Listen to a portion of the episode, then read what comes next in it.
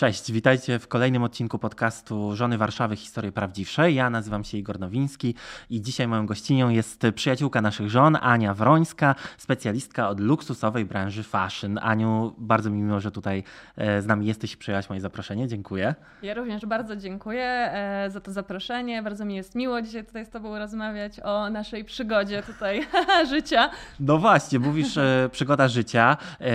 Ty w naszym programie występujesz w roli e, przyjaciółki e, naszych żon, e, ale nie przeszkodziło ci to w byciu mm, takim kołem zamachowym pewnych emocjonujących wydarzeń.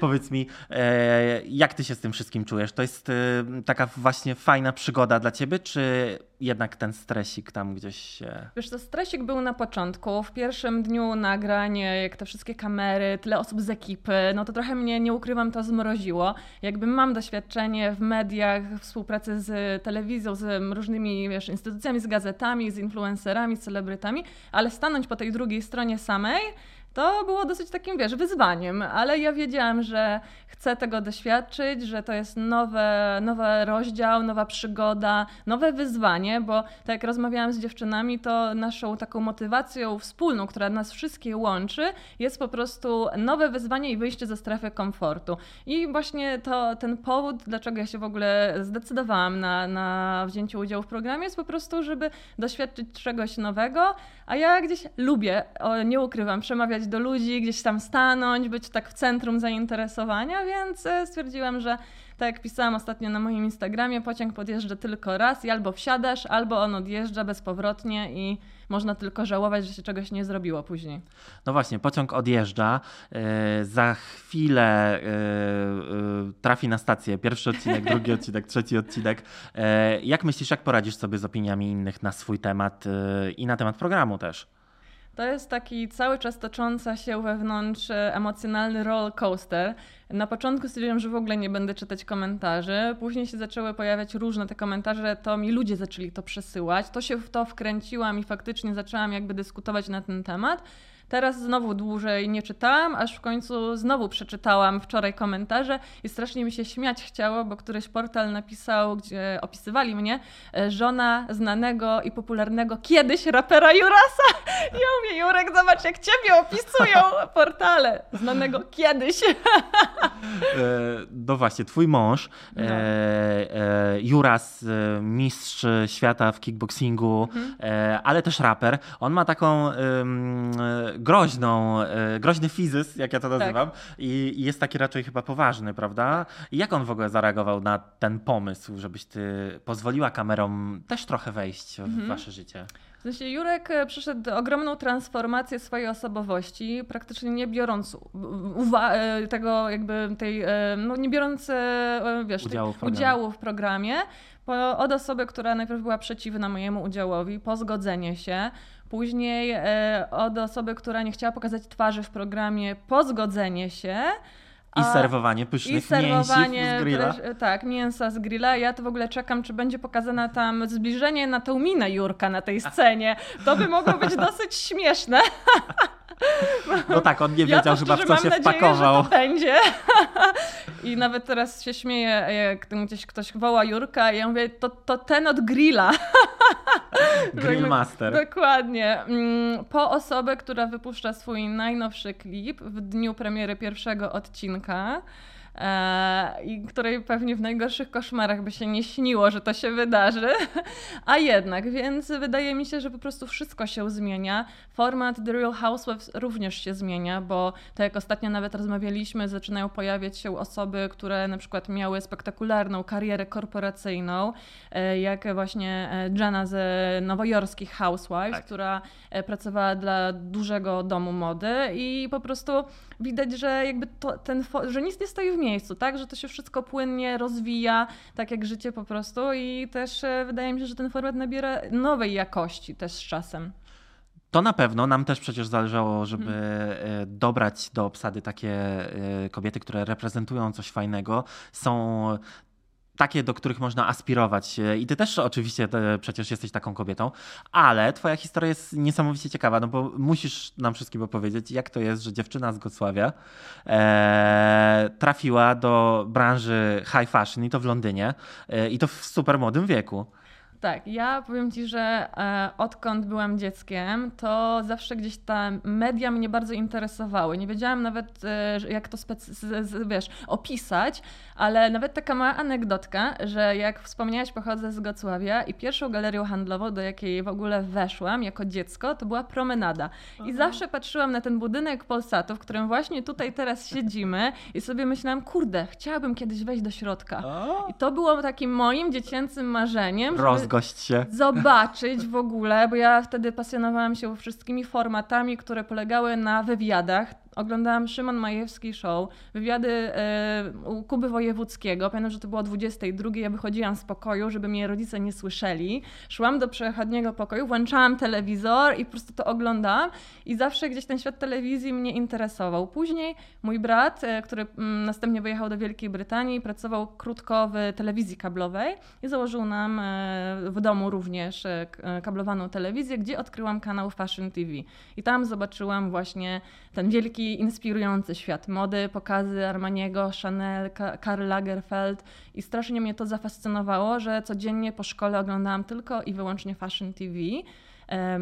Tam był taki format, który prowadził Tim Blanks, chyba nazywał się Inside the House i Tim Blanks zabierał widzów do, do e, jakby zaplecza dużych domów mody. I pamiętam to jak dziś, jak obejrzałam e, wywiad z Giannim Versace, który studiował architekturę, którego każdy wzór, a stworzył tysiące wzorów, były po prostu przemyślane, były zainspirowane mitologią grecką, e, częściami architektury, nawet naturą i że tam nie, nie ma przypadku mhm. po prostu, że to mhm. był prawdziwy geniusz. Gianni Versace przełamywał różne kanony E, mody w tamtych czasach. On był pierwszym projektantem, który zatrudnił te, samo, te same modelki na wybiegu, co były w kampaniach reklamowych, co wcześniej nie miało w ogóle miejsca. Wymyślił różne innowacyjne tkaniny typu na przykład metal mesh, czyli stworzył sukienkę z łączonego e, do siebie metalu więc ja stwierdziłam, o kurde, ja tam muszę być. Ja nie wiem jak, ja muszę, nie wiem, znaleźć się w jakiś sposób w tym świecie mody. I tak się później złożyło, że mój brat wyjechał do Anglii. Ja pojechałam do niego na ferie zimowe, jak miałam 14 lat e, pierwszym razem. I pamiętam, że sobie właśnie spacerowałam Sloane Street obok Harrodsa i marzyłam, żeby być takim sales assistant w tym butiku, do którego w tamtym momencie się nawet bałam wejść. Później, jak skończyłam już 16 lat, ja stwierdziłam, że to jest ten moment. E, właśnie e, kończyłam gimnazjum i stwierdziłam, że ja muszę kontynuować moją edukację w Wielkiej Brytanii. E, bardzo duży nacisk kładłam na uczenie się angielskiego. Nawet sobie wymyśliłam, żeby dostać szóstkę z angielskiego, to ja sobie zaliczę Harry'ego Pottera po angielsku. I mój nauczyciel się na to zgodził i tak też miałam właśnie fajne oceny. I później ja pojechałam, jakby kupiłam sobie bilet w jedną stronę, bo mi zawsze brat wysyłał pieniądze, ja sama zamawiałam bilet. I 1 lipca, dokładnie 2006 roku, poleciałam do Anglii i tam zostałam. Moi rodzice myśleli, że ja żartuję, bo ja im mówiłam, że ja już nie wracam, ja idę tam do szkoły, nic nie miałam ogarnięte wcześniej. I jak już przyleciałam, sobie ogarnęłam sama college. Pamiętam, że e, to była duża zmiana, bo jak w gimnazjum ma się tam 16 przedmiotów, tak e, tam na poziomie A-levels, czyli na poziomie liceum, wybiera się tylko 4 przedmioty. Lista była ogromna, bo chyba 30 opcji. To pamiętam, że byłam totalnie przerażona. Jezu, co ja mam tu wybrać? Ale ciekawostka jest taka, że między innymi wybrałam media. I moim właśnie assignmentem, takim zadaniem na zdanie semestru było na przykład zrobić film o emigracji. I sama stworzyłam, właśnie nagrałam, zedytowałam filmik, w którym przeprowadziłam wywiady z różnymi emigrantami w Wielkiej Brytanii i właśnie o tym, jak się tam znaleźli, jakie, jakie właśnie drogi doprowadziły ich do Londynu. I wówczas stwierdziłam, że muszę dostać pracę w butiku Armaniego na Brompton Road, ponieważ mój brat był klientem tego butiku i gdzieś to logo Orła mi się podobało. E, też podobały mi się pokazy Armaniego, też jest jakby legendą w tak. świecie tak. mody. E, po prostu jest projektantem, który jest utożsamiany właśnie z najwyższej jakości tailoringiem, e, żakietami, garniturami. Konstrukcją. Konstrukcją właśnie te, tych bardzo charakterystyczną ubioru. Generalnie jak ktoś wchodzi ubrany w Armaniego, ja to wiem od razu, po, po właśnie no, tak długoletniej pracy i znajomości tej marki. I stwierdziłam, że to jest ten butik, gdzie ja chcę pracować, żaden inny, nigdzie indziej nie idę. I poszłam tam z bratem, zapytałam, jak mogę dostać tu pracę. Dali mi taką formę do wypełnienia, e, którą wypełniłam. Nie miałam prawie tam nic do wpisania, bo pracowałam tylko w weekendy w, we włoskiej restauracji jako kelnerka. I po dwóch tygodniach zaproszono mnie na rozmowę o pracę. Była to moja pierwsza rozmowa o pracę i fajnie bardzo mi się rozmawiało z moim przyszłym menadżerem i on mi powiedział, no to dziękuję, to się skontaktujemy. I ja pamiętam, że powiedziałam, słucham, co? Jak to? to? Ja się nie dowiem dzisiaj, czy ja dostałam tą pracę. Nie, ja stąd nie wyjdę, póki ja nie dowiem się, że ja zaczynam tu pracować, nie? Że ja zrobię wszystko, żeby dali mi szansę, że będę, mimo że nie mam doświadczenia, to na pewno będę e, super sellerem i jakby bardzo lubię kontakt z ludźmi, więc wydaje mi się, że to w sumie wystarczy, tak? Na takim etapie, że zawsze tkanie to Tupnęłaś się można nauczyć. nogą. I pamiętam, że on mi obiecał, że jeszcze dzisiaj obiecuje, że zadzwoni do mnie i mnie poinformuje jakby o jakby wynikach tej naszej rozmowy kwalifikacyjnej, ponieważ musi to po prostu skonsultować z kimś wyżej, nie jest w stanie sam podjąć tej decyzji. No i pamiętam, że właśnie później jechałam z bratem e, na skrzyżowaniu na Clapham Junction, telefon zadzwonił i powiedział mi właśnie mój menadżer Max, że oczywiście zapraszają mnie, dostałam pracę. Ja pamiętam, że czułam się wtedy, jakbym wygrała milion dolarów, bo to było coś takiego, że ja chciałam dostać pracę w tym butiku, nie miałam doświadczenia, nie chodziłam nigdzie dookoła, to było moim celem i ten cel osiągnęłam. Nie wiedziałam wtedy, że ten krok rozpocznie jakby karierę moją zawodową i całe życie moje później potoczy się, że będę pracować wśród marek luksusowych. E, wydaje mi się, że w Polsce mamy taki mindset, że rodzice nam tłoczyli, że co ty, praca w modzie, mhm. fanaberia, przecież z tego się wyżyć nie da, że to w ogóle zapomni i tak dalej. I ja gdzieś w tym mindsetie cały czas nie myślałam, że moje życie potoczy, zawodowe potoczy się związane z branżą, że to może być kariera. kariera. I ja wtedy jeszcze chciałam być psychologiem, bo ja studiowałam okay. psychologię z biznesem i wydawało mi się, że dobra, że sobie takiej będę miała pracę w weekendy, a studiowałam tą psychologię. Ale jak e, później skończyłam te studia i miałam możliwość iść albo robić master degree, albo starać się o awans w strukturze firmy, to stwierdziłam, że zdecydowanie ja chcę iść jakby dalej w tym, co już robię i co mnie inspiruje. I też właśnie chciałam przenieść się do head office'u z, z pozycji jakby e, pracy w sklepie. E, I później ten cel osiągnęłam. Bo jak to się wszystko toczyło i jak tak naprawdę wywalczyłam sobie każdy etap tej przygody, bo dla mnie moja praca jest jak jakąś przygodą, jest dla mnie pasją i przyjemnością, opisuję właśnie w moim e-booku Fashion Business Handbook krok po kroku, jakie się tam znalazłam. Tak, bo jesteś e, pub publikującą tak, autorką też. e-booków, kobietą e, renesansu i wielu, e, wielu różnych Jestem talentów. Również wydawcą muzycznym. O, proszę bardzo. Niespodzianka. No dobrze, to powiedz mi, mm, mając takie doświadczenie i, i, i tę karierę, która już trwa trochę, mimo młodego mhm. twojego wieku przecież, to czym dla ciebie samej jest luksus? Jak ty byś go sobie zdefiniowała? Dla mnie kiedyś luksus to było posiadanie właśnie torebek, aut, jachtów i tak dalej. Dzisiaj trochę mi się to postrzeganie luksusu zmieniło. Wydaje mi się, że czym człowiek jest starszy, to tym mniejszą uwagę jednak przy, przy tak, mm, mm, nadaje tym właśnie rzeczom materialnym. Wiadomo, jak się jest młodym, to chce się mieć to, to, to i tamto.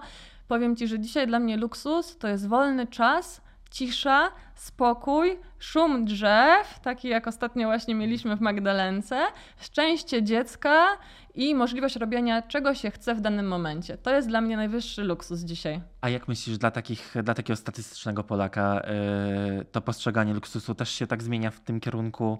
O którym mówisz, czy jednak cały czas to są jednak te takie dobra materialne, y, czyli mieć coś? Wydaje mi się, że to się zmienia, że pandemia też na to wpłynęła, że wiele osób się po prostu zatrzymało. Wydaje mi się, że jak jest taki moment w życiu, że my się zatrzymujemy i wychodzimy z tej rutyny dnia, 9, 17, śniadanie, obiad, kompanie i tak dalej, to mamy ten czas, żeby spojrzeć w siebie i zapytać siebie, co ja tak naprawdę chcę, czego ja pragnę w moim życiu. Ja taki pierwszy moment że się zatrzymałam, odkąd miałam 16 lat pracuję i pierwszy raz się zatrzymałam w tym biegu dopiero jak byłam w ciąży z moim synem. I przeszłam na e, zwolnienie, już będąc chyba w prawie ósmym miesiącu ciąży poszłam jakby na L4. Później on się urodził i ja tak e, zaczęłam się zastanawiać, Boże, kim ja jestem teraz, nie?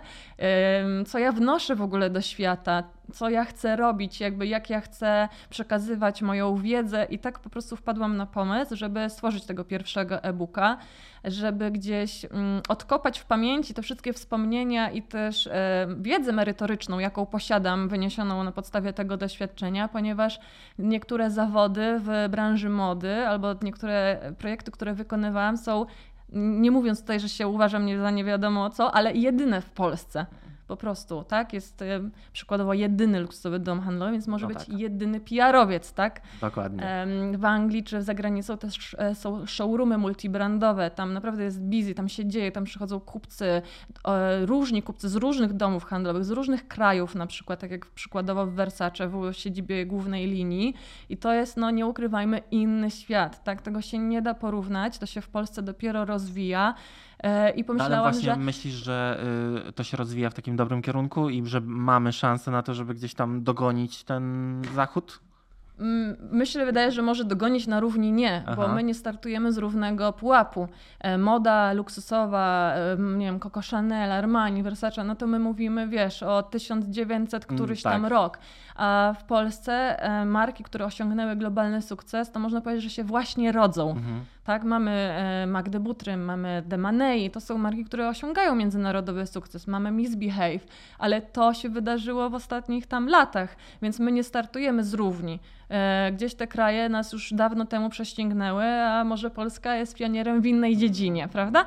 I wydaje mi się, że idziemy w bardzo dobrym kierunku i że to się bardzo fajnie rozwija, że Polska zaczyna być widoczna na tej modowej mapie świata i fajnie gdzieś być częścią tego, tego mhm. rozwoju. I ja się tym bardzo jaram, że tak powiem. I dlatego też piszę te e-booki, żeby edukować, żeby pokazywać właśnie, bo dużo młodych ludzi szczególnie do mnie pisze, ja marzę o pracy w modzie, ale nie wiem od czego zacząć. Mhm. Albo mhm. co mam zrobić, żeby dostać pracę w modzie? Jakby te pytania się non-stop powielają. No tak, no bo chyba w większości y, ludzi y, praca w modzie u nas to kojarzy się z pracą w sklepie. W sklepie albo z byciem stylistą, albo tak. z byciem modelką. I to jakby, albo projektantem. I na tym się kończy. I ja powiem Ci, ja byłam taka sama. Ja też nie wiedziałam, co ja mogę robić. Z niewiedzy po prostu i jakby z, po prostu nie było materiałów nawet, gdzie się o tym można dowiedzieć. Tak był kanał Fashion TV w, w latach powiedzmy 90., 2000, gdzie ja mogłam się dowiedzieć wiedzieć w ogóle o istnieniu tych projektantów mody. E, I brakuje takich właśnie edukacyjnych treści, jak to zrobić, jak się tam dostać, czy ja muszę mówić po francusku, czy ja muszę mieć doświadczenie, a odpowiedź jest nie. Mhm. Ja nawet nagrałam podcast z Karoliną Antoniades, e, która też była kiedyś w pewnych żonach i ja z Karoliną stałam na sklepie, na froncie właśnie w Armanii, jak miałam 18 lat, na jeansach. I my obie zaczynałyśmy z tego samego pułapu i Karolina mi powiedziała, nawet o tym nie wiedziałam, że ona nawet po angielsku nie mówiła i ona dostała pracę w butiku w Londynie. okay.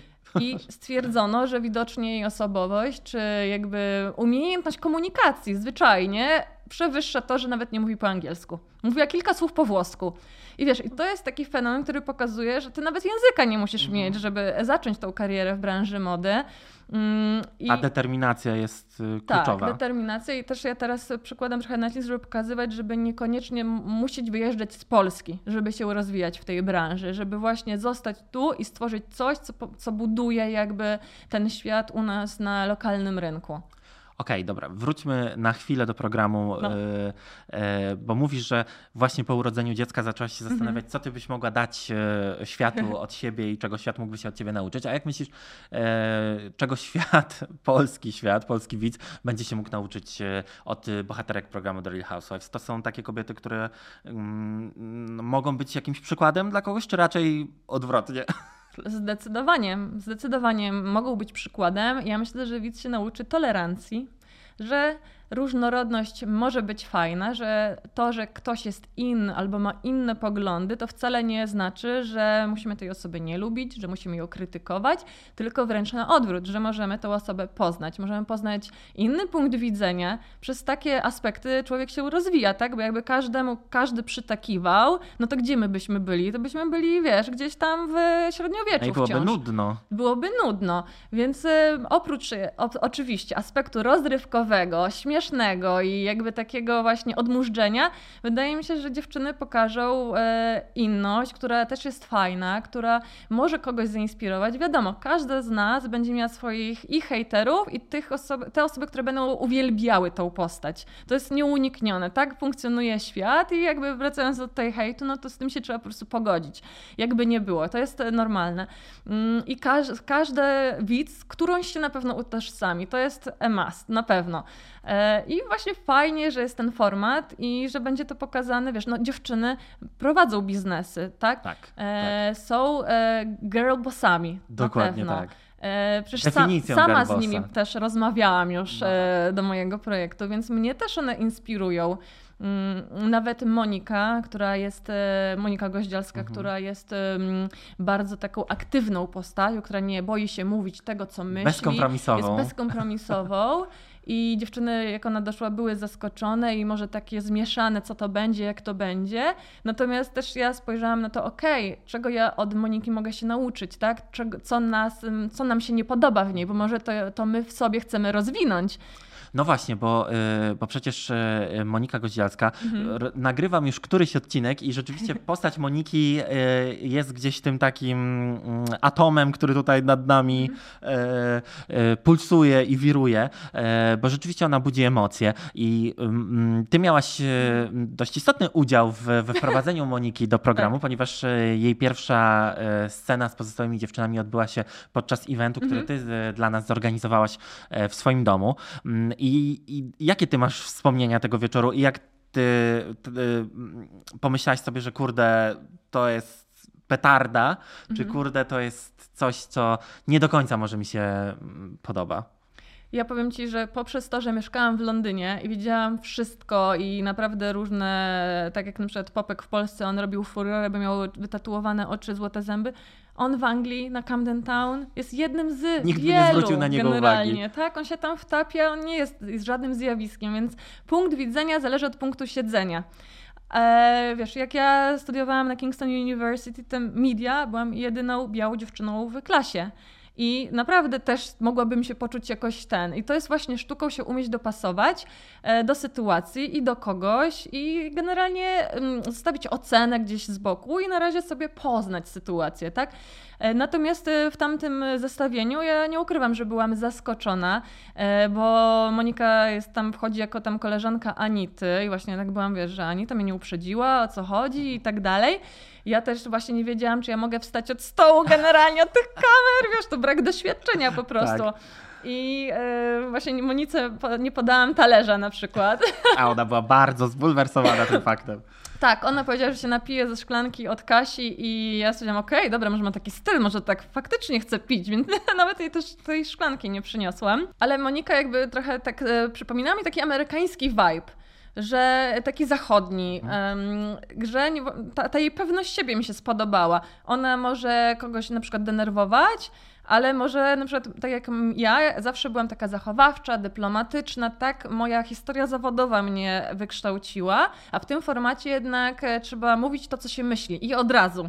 I ja na przykład to mi się spodobało w Monice i tym Monika mnie zainspirowała właśnie i dodała mi takiej pewności siebie, więc uważam, że fajnie, że dołączyła, co by nie było, jakby nie było, e, bo no jest oryginalna, tak? Nie ma drugiej takiej w, w programie. W Polsce na pewno nie ma drugiej takiej. No żadnej z was e, Dokładnie. drugiej takiej nie ma. I mnie Monika uczy tego, żeby, żeby być pewniejszą siebie i żeby szybciej mówić to, co myślę. Na pewno. A yy, inne bohaterki, czego mogłabyś się od nich nauczyć, albo czego już się nauczyłaś, jak myślisz? Od Anity to się uczę tego żartu, bo Anita cały czas sobie robi jaja i ma takie, takie, taką postawę, że ma na wszystko wywalone. I z kolei ja zawsze się przejmuję, zawsze chcę, żeby wszystko było idealnie, dokładnie. Jestem mega wrażliwa też pod tym kątem, a Ania jest tak, he, whatever. Jak coś ten, to ona wszystko i tak w żart obróci. W ogóle się niczym nie przejmuje, niczym się nie stresuje. I to też jej pomogło przejść przez program na pewno bardzo fajnie, tak? Mhm. Że ona jest w wielu nogą. scenach, ona jest zabawna, każdy lubi Anitę, więc to też jest fajne. To na pewno w Anicie bardzo, bardzo cenię. Jeśli chodzi na przykład o Anię, E, podoba mi się w, niej wyważenie. Zawsze jak coś mówi, to jest tak, żeby nikogo nie urazić, że no, potrafi powiedzieć coś mocnego, ale to jest takie, że wszystkim potrafi się zamknąć buzia, bo nie, ma, nie można tego podważyć. Że ma to sens. Ma to sens generalnie, więc też jest fajnym dodatkiem, że tak równoważy e, całą, całą naszą ekipkę. Mm. Monia Żochowska jest super bizneswoman, mega profesjonalna. E, też e, pamiętam, że na początku, jak mieliśmy kola, jeszcze przed rozpoczęciem programu, ta Monika powiedziała, że e, ja w ogóle mam wywalone na girl power, jakby coś złego to mogę być ja i tak dalej. I ja sobie myślałam, Jezu, to ona jest taka bezwzględna, ja się z nią na pewno nie zaprzyjaźnię. Ja jestem girl power, ona nie jest, to my jesteśmy na dwóch biegunach. A nagle w trakcie programu, też robiłyśmy razem z Monią event jej marki w ogóle w wakacje Glove, okazało się, że ona jest totalnie girl power, że ona totalnie wspiera kobiety, jest totalnie odwrotnością tego, co powiedziała na początku, więc to dla mnie było fajnym i miłym zaskoczeniem. E, bardzo się zaprzyjaźniłyśmy właśnie z Monią i tutaj nas łączy ta etyka biznesowa, prowadzenie jakichś takich marek. Też Monia ma, prowadzi biznes, który jest w wielu krajach na świecie. Jest to międzynarodowa firma. Mm, rękawiczka Moni zmieniła moje życie. Naprawdę? Naprawdę. Jak ja dostałam tę rękawiczkę, to przez tydzień leżała u mnie w łazience, bo ja tak mam, że jak coś kupuję, to czasami odkładam i się patrzę na to i tak, wiesz, oglądam, że mam to, przyzwyczajam się, a dopiero potem zaczynam używać. Tak też było z rękawiczką, ale teraz zaczęłam się w końcu częściej malować, bo tak to ja często chodziłam bez makijażu, bo to zmywanie tuszu i w ogóle było takie, wiesz, kurde, ciężkie i czasochłonne, a teraz pyk, pyk i to jest fajne, taki masaż twarzy. Więc e, wiesz, też właśnie po to poszłam do programu, żeby poznać nowe dziewczyny, nowe osoby, dowiedzieć się czegoś nowego, nauczyć, stworzyć nowe przyjaźnie. I udało się? Tak, zdecydowanie. No. Na pewno się będę eee. przyjaźnić z wieloma dziewczynami. No bo właśnie wspominasz o Girl Power, że to jest dla ciebie mm -hmm. takie ważne. I, a program The Real Housewives w Polsce no, jest jeszcze y, y, nieznany y, tak bardzo, jak, jak za chwilę będzie. Mm -hmm. ale za granicą czasami jest komentowane to, że to nie jest program, który wspiera kobiety, tylko raczej się z nich śmieje czasem albo w jakiś sposób e, mm, obnaża różne ich e, przywary, ale uważasz, że, że ja nam tym, udało się jednak... Ja uważam, że się udało nam e, fajnie dowieść ten projekt ten format uważam, że pokazuje życie, tak? Bo w życiu nigdy nie jest kolorowo, że my się wszystkie tam dogadujemy. Każda z nas miała kłótnię z inną kobietą. No to jest część życia i to, że to jest pokazywane i te relacje są jakby uwidaczniane, to jest istotnym elementem, tak? Przecież nie ma tak, że w tym odcinku, że są tylko kłótnie, tak? Są kłótnie i później się dziewczyny godzą, dochodzą do jakiegoś tam porozumienia, później się pojawiają nowe kłótnie, znowu się godzą, tak? To jest taki roller coaster, mm. po prostu jak w życiu. E, więc takie jakby koloryzowanie, że to jest pokazywane, że to kłótnie i w ogóle, że nie ma girl power, jest trochę jakby przesadzone według mnie, bo po prostu to jest pokazane prawdziwe życie, jak to się toczy i jak te konflikty często też są zażegnywane, tak? jak się godzić z ludźmi. O, Trzeba na ten jest, aspekt spojrzeć. To jest cenna e, lekcja, która na pewno się przyda. A powiedz mi, bo nasze bohaterki e, nie wstydzą się tego, że mają pieniądze, że zrobiły biznes, że zarabiają fajną kasę i ją e, lubią wydawać. I mm, trochę tego pieniądza mhm. w programie jest. E, a jak to się ma z tym trendem na tak zwane quiet luxury? To jest, e, ty jesteś zwolenniczką świecenia marką, czy raczej właśnie tego, że ty wiesz, ale niekoniecznie każdy musi wiedzieć? Ja jestem zwolenniczką i pół, i pół, pół tego i pół tego. E ale właśnie powiedziałeś, że nie wstydzą się pokazywać pieniędzy. Ale dlaczego miałyby się wstydzić? No bo nie? u nas, wiesz, u nas w Polsce trochę to jest cały czas takie, że nie lubimy chyba ludzi, którym się udaje za bardzo. Ja z tym walczę, mi się to bardzo nie podoba to podejście i dlatego też tworzę treści pokazujące sukces kobiet finansowy, żeby to rozpowszechniać i zmieniać ten, tą mentalność, bo jakbyś powiedział komuś, słuchaj, e, lecę na wakacje do Monako i kosztuje mnie milion złotych, to w Polsce ludzie by się złapali za głowę i powiedzieli, jesteś wariatem. Mhm. A za granicą, w Anglii, we Francji, dla tych ludzi to jest w zasadzie normalne. I wiesz, to znowu jest takie, zależy gdzie my jesteśmy, tak? Milion złotych gdzieś właśnie w najdroższym hotelu na południu Francji to jest mało Mhm. pewnie, Mhm. żeby pożyć Czy w Dubaju sobie, na czy w. Dubaju, żeby pożyć sobie na najwyższym poziomie luksusu, to pewnie wciąż trzeba by dołożyć do Mhm. tego. Mm, więc wydaje mi się, że Polacy się bogacą, ekonomia się rozwija. Dlaczego mieliby się wstydzić albo tego nie pokazywać? E, Właśnie ja postrzegam tak, że fajnie, żeby się zainspirować, do czego aspirować, tak? Ja motywuję się i inspiruję ludźmi lepszymi ode mnie, mądrzejszymi ode mnie, bogatszymi ode mnie i mi pokazuje, kurde, tak można żyć? Zajebiście, no to ja też mam jakiś cel, chcę dążyć, chcę się rozwijać, prawda? A y, powiedz mi, ty jako e, młoda mama młodego dziecka, e, co sądzisz na przykład o kupowaniu dzieciom takich e, ubranek premium, luksusowych? Czy to jest e, rozsądna? No bo niektórzy traktują zakupy torebek, butów i tak dalej jako, czy ubrań również, jako inwestycję pewną, którą potem można spieniężyć, kupić coś nowego, moda cyrkula, cyrkularna tak zwana, e, w luksusowym wydaniu. E, A dla dzieci to ma sens? Jest to lekko podchwytliwe pytanie, ponieważ ja do tego podchodzę tak z przymrużeniem oka i bawię się w stylizowaniu, przy stylizowaniu mojego syna i mój syn tak, chodzi też ubrany w marki, nie wiem, to wcześniej chodził w Balenciadze, teraz już mniej, ale czy ma też koszulki z Gucci, ma nawet jakieś buciki, dużo ma Gucci w sumie rzeczy, ale powiem Ci sekret, że ja bardzo wiele tych e, produktów kupuję z drugiej ręki. Okej. Tak, i Mhm. tutaj właśnie e, ta moda cyrkularna i powiem Ci, że nawet ostatnio, w sensie w prze- poprzedniej zimie kupiłam mojemu synowi praktycznie nowiutką e, kurteczkę Gucci za 200 zł na jednej z platform resellingowych, które w oficjalnej cenie, w pierwszej cenie w sklepie kosztowała ponad 2000 zł. Więc wiesz, można kupić w tej kwocie no, kurteczkę w Zarze chociażby i jednak no, te rzeczy od marek sieciukowych, one się niszczą, tak?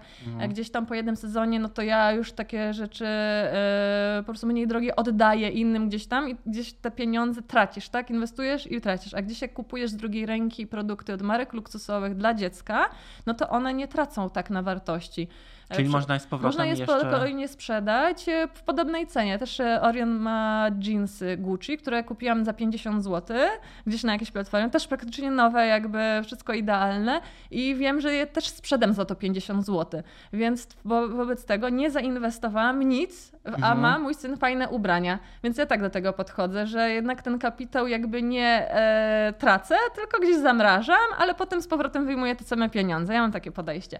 O, sprytna, zmyślna Tak. Bizneswoman. A dla siebie też e, e, lubisz wynajdywać różne perełki z drugiej ręki e, i, i sprawiać to frajdę, tak jak na przykład Anicie, która Tak. nasza ikona stylu, która też właśnie opowiedziała mi o tym, jak ona non-stop ta jej szafa żyje i non-stop się ona zmienia. Tak, ja też bardzo lubię ten proces, jak sobie wymarzę jakąś torebkę i ją gdzieś tam dorwę, kupię, ale potem też e, szybko mi się one nudzą, lubię cały czas zmieniać i też ją odsprzedaję i też często, czasami zdarzy mi się też, że kupuję z drugiej ręki. No ja akurat mam dojście, tak, Mhm. do pierwszej ręki i za trochę niższą cenę, więc też kupuję jakby dużo z pierwszej ręki, że też lubię e, Chanel, więc oczywiście lubię to doświadczenie, pójść do butiku, e, sobie wybrać, e, kupić i tak dalej. Ale ja też propaguję też quiet luxury, ponieważ też lubię ten styl minimalistyczny, czasami no logo. A jeśli chodzi o marki, które mają te duże logowania, to lubię dlatego nie, że mają logo, ale bardzo pasjonuję się historią marki, tak z Versace, tak? Może nie wyszłabym na miasto cała ubrana w barokowy wzór, ale lubię tą markę, bo lubię tą historię, lubię ten craftsmanship. E, No też oczywiście pracowałam tej marki, więc z sympatii dla, nie wiem, Donatelli, dla Mhm. tego doświadczenia życiowego, mm, no to też może jakąś tam torebkę z jakimś takim mniejszym detalem bym też kupiła. E, a powiedz mi, e, miałaś okazję poznać e, Donatellę? Tak, miałam okazję poznać wielokrotnie, bo jak ja pracowałam dla Armaniego, to wówczas e, agen, miał, Armani miał agenta, którym był showroom multibrandowy, nazywał się Klub 21 i moje przejście z Versace do Armani wyglądało tak, że Klub 21 podpisał kontrakt na dystrybucję Versace e, na Wielką Brytanię i Irlandię. I od razu mnie przerzucono na ten projekt, więc ja od początku budowania dystrybucji, e, bo wówczas e, tylko pierwsza linia miała swoją prezencję w Anglii, miała trzy punkty sprzedaży, e, zaczęłam zajmować się tymi liniami pochodnymi, czyli Versus Versace, Versace Collection, Underwear and Beachwear and Kidswear. I poleciałam wtedy do Mediolanu, pierwszy raz do siedziby Versace, do showroomu, by obejrzeć kolekcję Versus i Donatella razem z Allegro oprowadzała nas po showroomie i pokazywała e, kolekcję, którą będziemy sprzedawać w Anglii. Byliśmy wtedy właśnie z szefem e, e, klubu 21 na Wielką Brytanię i pamiętam, że ona często powtarzała darlings and what do you think about that? Może to skrócić, może tak, że cały czas pyta o Była opinię, otwarta na o, tak, sugestie. swoich takich współpracowników, więc to było pierwsze spotkanie. Później wielokrotnie też ją właśnie widziałam w showroomie. Ona zawsze chodziła z dużą świtą, tam zawsze 5, 6, 7 osób dookoła niej, asystent, doradca, e, coś tam znajomi, jakiś bodyguards też, więc zawsze ona była otoczona wielą, ilo dużą ilością ludzi i przez to nie mam nigdy zdjęcia z nią, że zawsze to było jakoś takie, jak już pracujesz, to już tak nie wypada. No tak, trochę Podbić, nie chcesz trochę tak wiesz. E, takiego momentu fanka tak jakbyś ty i biegał idol. za dyrektorem Polsatu i mówił, proszę pana, mogę zdjęcie no w właśnie, przejściu? jeszcze z dyrektorem Wieszakiem zdjęcia nie mam. Rozmawialiśmy ostatnio, że tobie się prawie już Tak, udało, ja już więc mam też e, zdjęcie z dyrektorem. trzymam, e, trzymam e, za to kciuki. Ale Aniu, ponieważ jesteś naszą specjalistką od dóbr luksusowych, to ja postanowiłem przetestować twoją wiedzę małym, podchwytliwym quizem. Mam tu zdjęcia kilku produktów, kilku, kilku ciuszków. Niektóre są z sieciówki, a niektóre są z e, marki, z marek, które można uznać za luksusowe. Na przykład ten look, ta kurtka, jak myślisz? No wygląda dosyć premium, wygląda jak od marek luksusowych, zdecydowanie. Tak, Tak. zgadza się, to jest Acne Studios. Tak. E, a taka koszula. Tu o, zasłaniam, żeby nie było widać. Z koszulami to jest mega trudne, ponieważ trzeba by było dotknąć tkaniny. Materiału. Tak, bo to, ta koszula jakby wygląda, mogła być zupełnie zwyczajna, wykonana z bawełny niskiej jakości, a mogłaby być również wykonana z jedwabiu najwyższej jakości i być bardzo, bardzo droga. Pod kątem jakby wzoru, no to wzór kwiatowy wykorzystuje wiele marek. Gucci ma wzór kwiaty, e, e, Etro ma wzór kwiaty. No to, to ci powiem, że to jest e, jedwabna koszula z Balenciagi. A, widzisz. która zwróciła moją uwagę, no bo teraz mówi się właściwie, tak jak mówisz Balenciaga, to raczej ci się kojarzą takie różne, ja to nazywam e, mroczne, e, p- e, mroczny styl, więc e, szukając tych e, produktów jakoś tak zwróciła na mnie, e, zwróciła moją uwagę, że jest taka Tak. mało balenciagowa. Bardzo mało. Bardziej właśnie przypomina jakieś właśnie etro, czy jakąś włoską markę, która gdzieś tam te kwiaty jednak używała w swoich archiwach. To na pewno będziesz wiedziała od razu. To I jest przypomina, wiesz kogo? Anitę. tak, tak, tak, tak, Magdę tak, tak. Butrym. Magda Butrym, Tak. oczywiście nasza polska No. duma. Tak, którą pozdrawiamy i wspominamy. Tak. Hmm. Dobrze, to jest bardzo ciekawe, bo to jest właśnie styl quiet luxury, o którym mówiliśmy i tutaj właśnie nie wiadomo, tak, czy A? to jest marka A? luksusowa, czy nie, czy to jest sieciówka, ale wygląda mi na właśnie markę luksusową w stylu quiet luxury, bo tam ta koszula ma takie tutaj A, fałdowania. To ja ci powiem, że to jest, y, moja droga, y, sieciówka bardzo popularna na cztery litery. Nie No to wiemy, może- która. Która, no, Tak. jak wiemy, inspiruje się bardzo mocno Tak. y, mm, I, projektami. I też fakt, że bierze do swoich kampanii Anię Rubik albo em, Małgosię Bele, co Tak, też to tak wiadomo mają wizerunek Tak, taki premium. tak. To jest bardzo taki e, chwytliwy ruch tej. O, to jeszcze na ostatek taki look, jak myślisz? To mi przypomina Acne jakieś albo Wetmont. O, też jest to, to też ta sama sieciówka na cztery Aha, no, litery, no, ale no. no, widać, że ewidentnie, ewidentnie, bardzo mocno tak. inspirują się. Mhm. E, czyli można kupować w sieciówkach i wyglądać Można. e, fashion i tak jakby w Zdecydowanie, trendach. ja też kupuję w sieciówkach. Ja po prostu lubię luksusowe torebki, biżuterię, buty, okulary, ale ubrania też często kupuję w różnych miejscach. Ja ubraniami kieruję się e, jakością, ale czasami nawet nie, bardziej tym designem.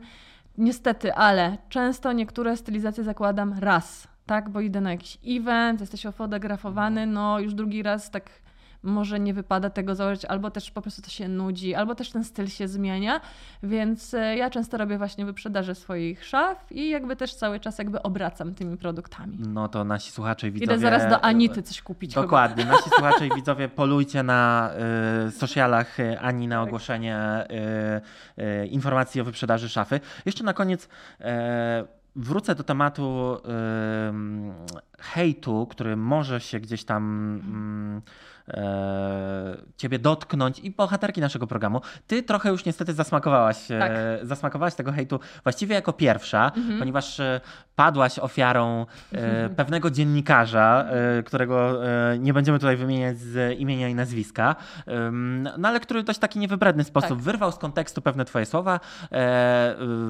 po to, żeby mieć jakieś chwytliwe, chwytliwe hasło, mhm. które mogło, można by było mm, rozwinąć w jakąś ośmieszającą treść. Jak ty to przetrwałaś? Jak ci to, jakie to emocje kosztowało? Co, jak ja to zobaczyłam, to nie wzruszyłam mną to za bardzo, ponieważ ja wiedziałam, co ja powiedziałam i dlaczego to powiedziałam. I jakby ja przy tym stoję dalej, tak? Ja się nie spodziewałam, że słowo afirmacja, mhm. które dla mnie może być spełnianiem marzeń, e, dążeniem do celu, umiejętnością wizualizacji czegoś i poprzez swoje działania dojście do tego celu wzbudzi taką kontrowersję i takie jakby poruszenie wśród e, naszego kraju i otoczenia.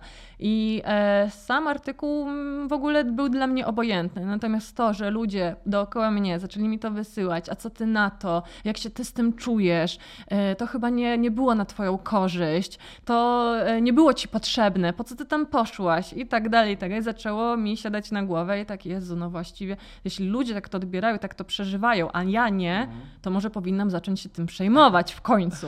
No właśnie, no bo wielu jest życzliwych, bo ja zawsze mówię wszystkim moim gwiazdą, z którymi pracuję, że komentarzy nie czytamy. Rozmawialiśmy o tym na samym początku. Tak. E, natomiast chyba czasem trudno jest ich nie czytać, kiedy właśnie ktoś życzliwy e, chętnie ci podsuwa różne smaczki. Tak. Często zasłaniając się właśnie taką troską o to, że musisz wiedzieć, co się dzieje, musisz wiedzieć, co na twój temat się pojawia i co na twój temat piszą. Ale wydaje mi się, że to nie zawsze jest chyba właśnie ta, ta szczera troska.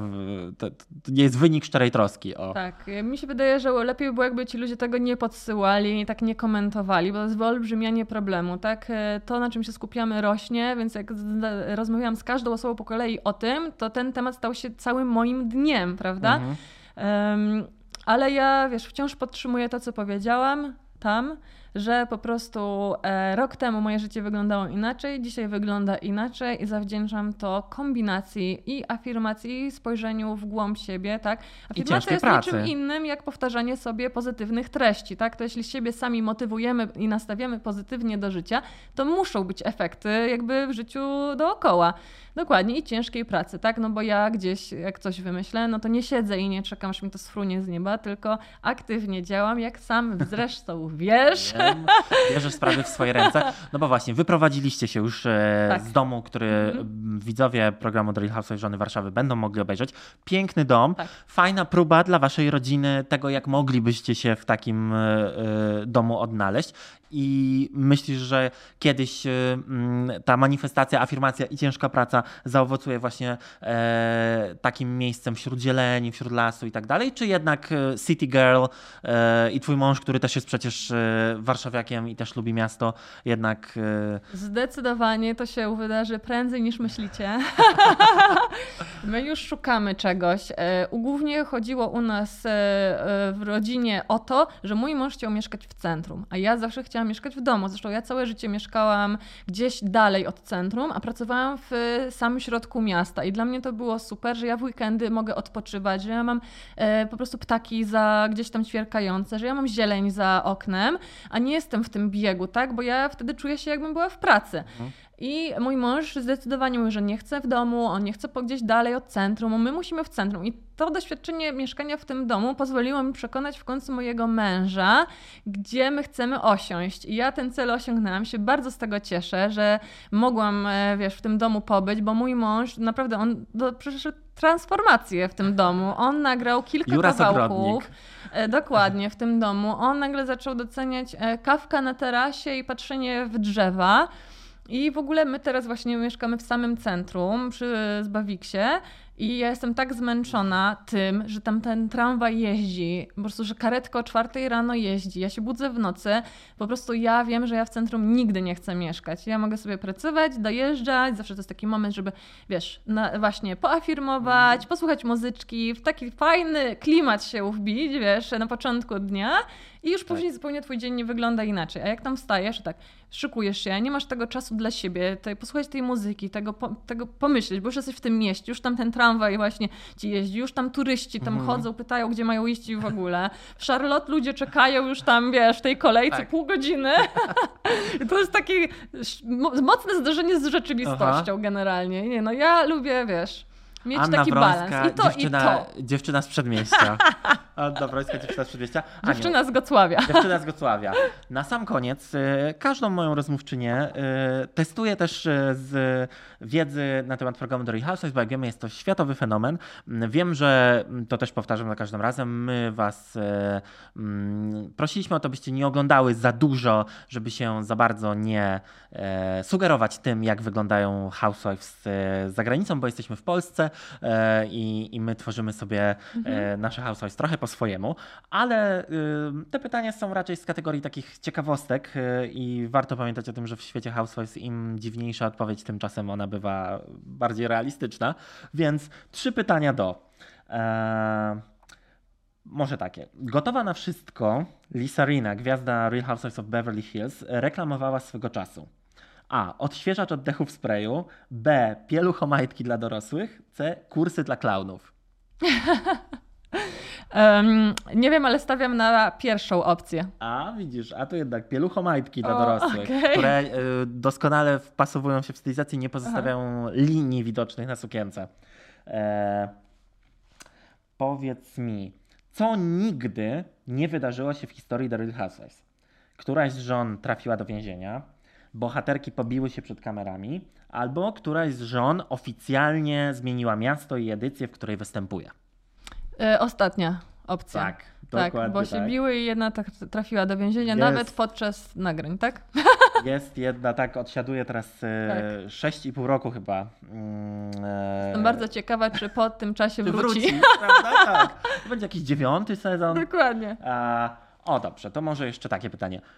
Wśród Real Housewives nigdy nie było chirurżki plastycznej, jasnowicki czy właścicielki fabryki traktorów? Jasnowicki. A nie, nie, nie. Właścicielki fabryki O, traktorów. hit. E, A powiem- Jasnowicka była w edycji Melbourne. Powiem ci e, hit. Nigdy nie obejrzałam żadnego odcinka w pełni The Real Housewives. Więc mam nadzieję, że będziesz. e, Celowo, oczywiście. Tak. Bo po prostu chciałam pójść jakby z e, Na carte blanche, nie być właśnie nastawiona, tylko zobaczyć, wiesz, jak co tutaj możemy wykreować e, po swojemu. I myślę, że nam się to udało i e, myślę, że widzowie docenią. To e, ja mam nasze jedno starania. pytanie do ciebie. O, proszę bardzo. Czy w polskiej edycji The Real Housewives wydarzyło się coś, co nigdy nie wydarzyło się w żadnej innej edycji? A wiesz co? Myślę, że. Mm, tak, i myślę, że ty miałaś też trochę w tym swój udział. E, I e, chodzi o pewne pytania, które znalazły się w pewnym bardzo e, mm, specyficznym e, e, miejscu. E, Was, Państwa, serdecznie zapraszam do oglądania i sprawdzania i komentowania w naszych mediach społecznościowych, e, o co może chodzić. E, ale rzeczywiście Ania tutaj przyłożyła, e, dołożyła do pieca i była kołem zamachowym dramy, więc. E, Matko, to nawet nie, nie wiem nic o tym. Serio? Więc też musisz obejrzeć, widzisz. Też może będę obejrzeć. zaskoczona. Aniu, bardzo Ci dziękuję za to, że byłaś e, moją gościnią. E, Mam nadzieję, że udział w programie The Real Housewives Żony Warszawy to będzie początek e, fantastycznej e, przygody mm, e, i nowych pól eksploatacji siły, afirmacji, manifestacji i ciężkiej pracy, bo jak wiemy, wszystko to idzie w, ze sobą w parze. A Wam również dziękuję za oglądanie i słuchanie tego odcinka podcastu Żony Warszawy Historie Prawdziwsze i do zobaczenia. Cześć!